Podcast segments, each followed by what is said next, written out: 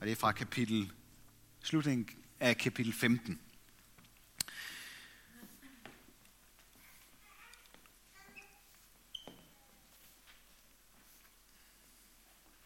Og det er Jesus, der siger det her. Jesus sagde, når talsmanden kommer, som jeg vil sende til jer fra faderen, sandhedens ånd, som udgår fra faderen, skal han vidne om mig. Men også I skal vidne, for I har været med, med mig fra begyndelsen. Sådan har jeg talt til jer, for at I ikke skal falde fra. De skal udelukke jer af synagogerne. Ja, der kommer en tid, da enhver, som slår jer ihjel, skal mene, at han derved tjener Gud. Og det skal de gøre, fordi de hverken har kendt faderen eller mig. Men sådan har jeg talt til jer, for at I, når den tid kommer, skal huske på, at jeg har sagt det til jer. Men jeg sagde det ikke til jer fra begyndelsen, fordi jeg var hos jer. Amen. Værsgo, sid.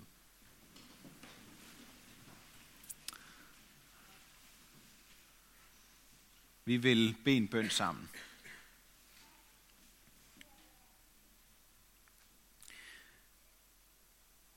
Jesus, vi beder dig om, at du også her i dag vil sende din ånd, sådan som du har lovet. Fordi du aldrig bilder os noget ind. Vær du med børnene og børnekirkelederne og de forældre, som er med nedenunder, beder dig om, du vil være sammen med dem og give dem en god tid. Og så beder vi om, at du også vil være her i rummet sammen med os. Beder om, at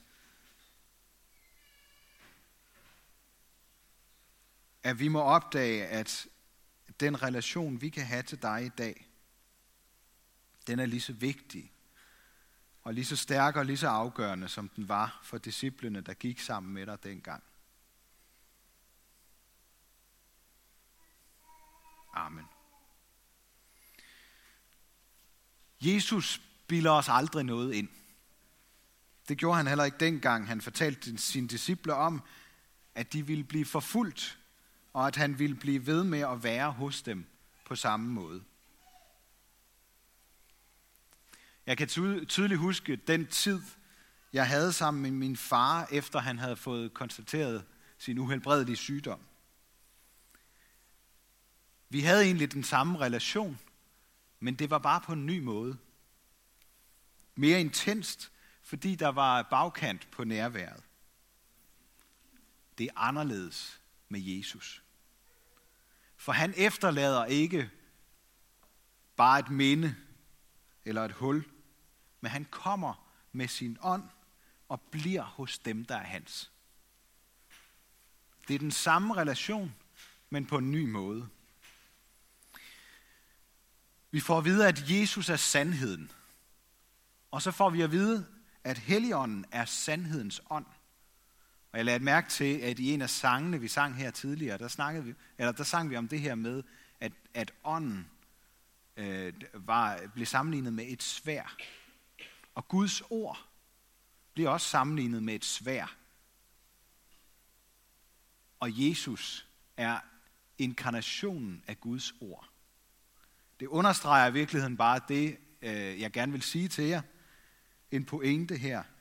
Det er, at Jesus og Helligånden, det er ikke to vidt forskellige ting. Det er det samme nærvær. Det er den samme relation. Ånden er udsendt fra faderen og vidner om søn. Det er altid den samme ånd, som de kendte Jesus for. Kærlighedens ånd og den relation, der havde fyldt dem med glæde og håb, som de nu får at vide, at de kan beholde selv midt i forfølgelser og tab. Den samme relation, men på en ny måde. Og det til trods for, at de mister deres åndelige samlingssted. Disciplene mister synagogen og det fællesskab, der er der. Det er det, Jesus fortæller dem. Det sted, man altid kom forbi først, som jøde, når man kom til en ny by. Måske er det sådan nogle steder stadigvæk. Jesus forud siger, at de ville blive hjemløse overalt i verden. Dem, de ellers var i familie med og havde relationer til, vil måske ikke vide af dem mere. Måske føles det lidt som at miste sit barndomshjem eller en af sine forældre. Men de har fået et nyt hjem, som ikke er et bestemt sted. Den samme, den samme hjemlige relation, men på en ny måde. Lag mærke til øh, det, vi læste fra, eller det, vi hørte fra Apostlenes Gerninger. Der stod der, at de gik op i salen ovenpå. Det sted, hvor Jesus med sine ord, sit løfte og sit nærvær havde forsikret dem om den samme relation til ham for altid. Den der sidste aften, de havde sammen. Ikke som et minde, men som et nærvær, der kunne gøre det fuldstændig ud for alle de hjem og relationer, som de måtte miste i fremtiden. Den første nadver i Skærs torsdagssalen ovenpå, det blev deres nye synagoge eller kirke. Jeg synes egentlig, det er meget rart at tænke på, at vi også her i bykirken samles i salen ovenpå. Ligesom de gjorde det dengang. Og det er stadigvæk den samme relation, som de havde til Jesus, selvom vi ikke på samme måde har gået sammen med ham, mens han gik på jorden. Jesus har fortalt, at vi lige netop det sted kan møde ham og dele alt det, som han har til os. De mødtes i salen ovenpå og fejrede den samme påske, bare på en ny måde, med Jesus som centrum. Men det centrum, det flytter sig vel på en eller anden måde, når Helligånden kommer ind i billedet. Gør det ikke det? Jeg kan ikke udelukke, at der er nogle kristne, der lever, som om det nu er Helligånden, der er omdrejningspunktet. Men ifølge Bibelen, så er det altid Jesus, der er centrum for vores forhold til Gud. Helligåndens fornemmeste opgave, det er at vidne om Jesus Kristus, at han er Guds søn, og få os til at forstå, hvad han har gjort for os og vil gøre for os. Det handler om at kende Jesus. Ellers så kender vi ikke Gud. Jesus fortæller sine disciple, at han vil sende Helligånden for, at de ikke skal falde fra.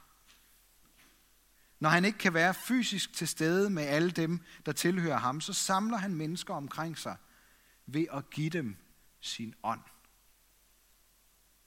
Det er den samme relation, den samme sandhed, som afslører løgnen i vores liv og viser os sandheden, sandheden om Gud. Præcis som Jesus ville have gjort det. Så det kan være så fromt og kristligt og åndeligt, som det skal være, eller vil være. Men hvis vi ikke kan få øje på Jesus i det, med det samme, så er der noget galt. Hvis vi skulle blive i tvivl om det, det her, så siger Jesus også, at han giver dem helligånden, for at de skal huske, hvad han har sagt til dem. Igen en understregning af den her pointe, Helligånden vil minde os om Jesus og det, han har sagt.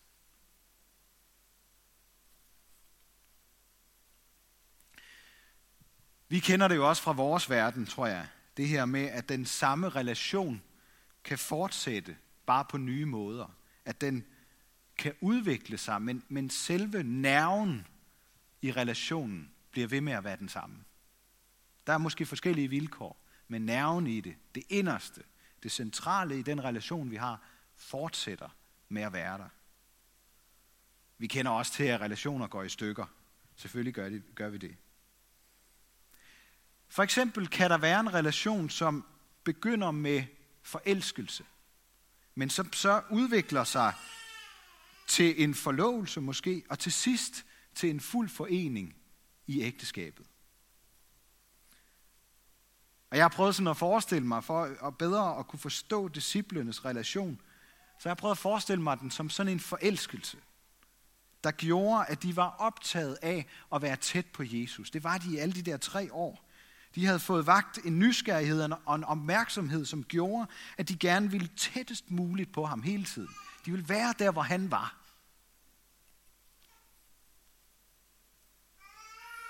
Og det, der så sker nu, det vi hører om her i evangeliet, i Johannes evangeliet, hvor Jesus skal til at tage fra dem, og hvor han lover dem noget,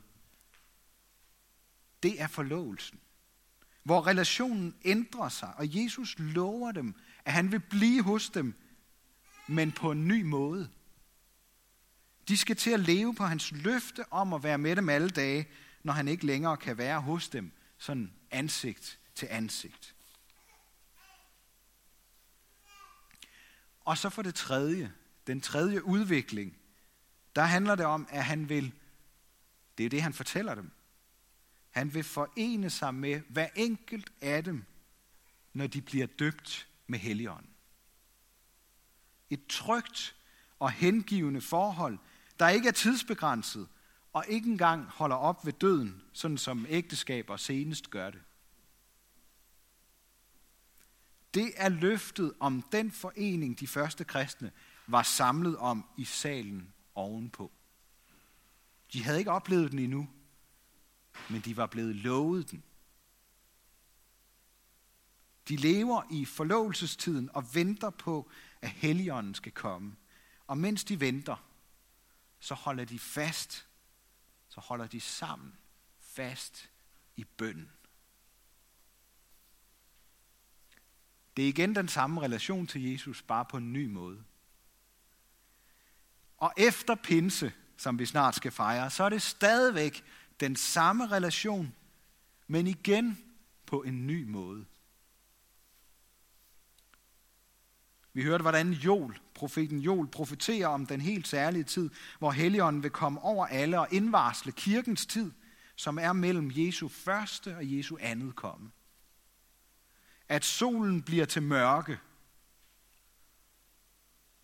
det minder os om langfredag, den store frygtelige dag, der i et glimt viser os Guds forladtheden og fortabelsens risiko, og Guds store kærlighed og vilje til at redde os fra den evige død. Men som så mange andre profetier, så handler det samtidig om Jesu andet komme, om den dag, hvor Jesus dømmer levende og døde. Og den dag bliver frygtelig, hvis ikke vi har en relation til Jesus. Og hvor er det befriende. Jeg ved ikke, om I lagde mærke til, hvad der stod lige efter det her med Herrens frygtelige dag. Lige efter, så står der, en hver, som påkalder Herrens navn, skal frelses. For på Sions bjerg og i Jerusalem skal der være redning, som Herren har sagt for de undslupne, som Herren kalder på. Og her kan alle være med til at kalde på Gud, råbe om, ham, om, om hans hjælp, råbe til ham, endda med eller uden lyd på. Alle har en chance for at undslippe, fordi det har Gud lovet, og fordi han kalder på os.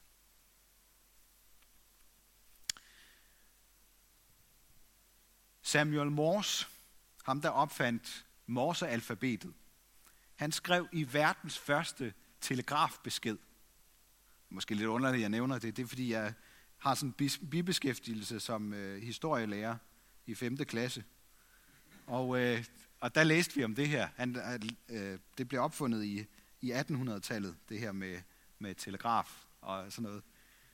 Men det, det, der er interessant, nu kommer jeg til pointen, øh, det er det første, den første besked, besked, han skriver, den første besked, han morser fra det ene sted til det andet, det er, og jeg citerer, dette er Guds skaberværk. Og på samme måde, så sender Gud signaler til os gennem naturen, gennem mennesker, gennem drømme og indskydelser, men også helt enestående og allertydeligst gennem sin åbenbaring i det gamle og særligt i det nye testamente. som sådan et signal, vi måske kan opfange og forstå, men som først rigtig trænger ind, når Helligånden er der. Det er Helligånden, der oversætter lydene fra Guds rige, så vi kan høre dem og forstå, at Gud findes og vil redde os fra undergangen. Det kan være, at vi har fået øje på Gud og hans storhed i det, han har skabt, eller måske noget fantastisk menneskeskabt. Måske har vi mærket hans bankende hjerte bag Jesu ord i Nytestamentet. Måske har vi forstået lidt af sammenhængen ved at læse brevene fra Paulus. Eller mødt den opstandende på en måde, så vi ikke er i tvivl om, at han lever. At han er der. Også i dag. Det er Helligånden, der er på spil. Det er den samme relation, men på forskellige måder. Når vores liv så forandrer sig, det gør det jo nogle gange, så kan det også ændre på den måde, vi bedst hører på. Når vi møder modgang og ikke rigtig forstår noget som helst, så har vi stadigvæk den samme relation til Gud, fordi vi er Guds børn. Vi er hans børn. Måske er vi så bare nødt til at finde ham på nye måder. Sådan har jeg selv oplevet det. At jeg ikke længere forstod Gud, at jeg ikke kunne glæde mig over det, han har skabt, og ikke længere kunne finde ud af at skabe kontakt gennem bøn. Det var kun en bestemt slags ord fra Bibelen, jeg kunne høre. Dem, der handlede om håb. At vi ikke er alene og svigtet af Gud, selvom vi oplever det sådan. For Helligånden vil arbejde i os og minde os om det, som Jesus har sagt.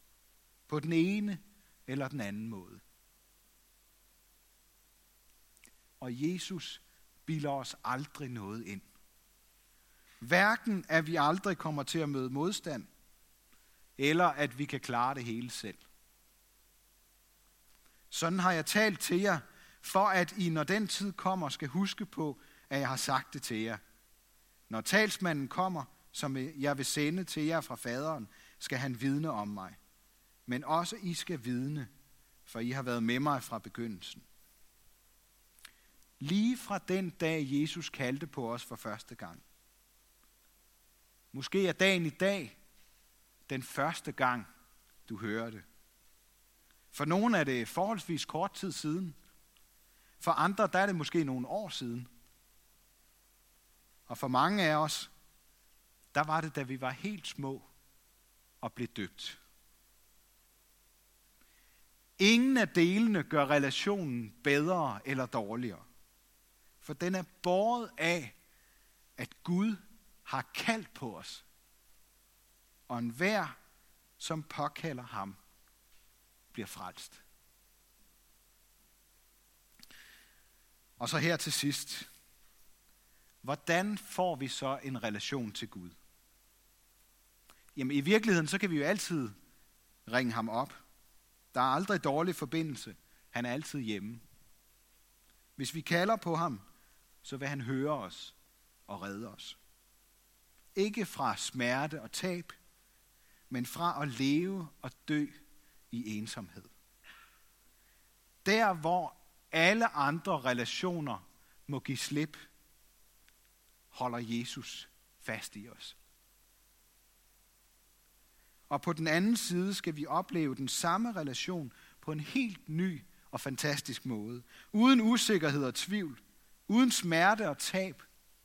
Uden mørke og død. En relation uden svagheder og begrænsninger, fordi Guds ånd har ført os til det sted, hvor vi kan føle os hjemme som aldrig før. Hjemme hos vores far i himlen. For Jesus bilder os aldrig noget ind. Det hele står og falder med, om Gud vil os. Og det vil han. Det har han fortalt os gennem Jesu fødsel og liv og død og opstandelse, himmelfart, som vi lige har fejret, og forsikret os om at sende sin ånd over sin kirke, som vi snart skal fejre. Han kalder på os på mange måder. Så derfor så står og falder vores livs lykke med, om vi kalder på Gud. Om vi påkalder ham, så vi kan blive frelst.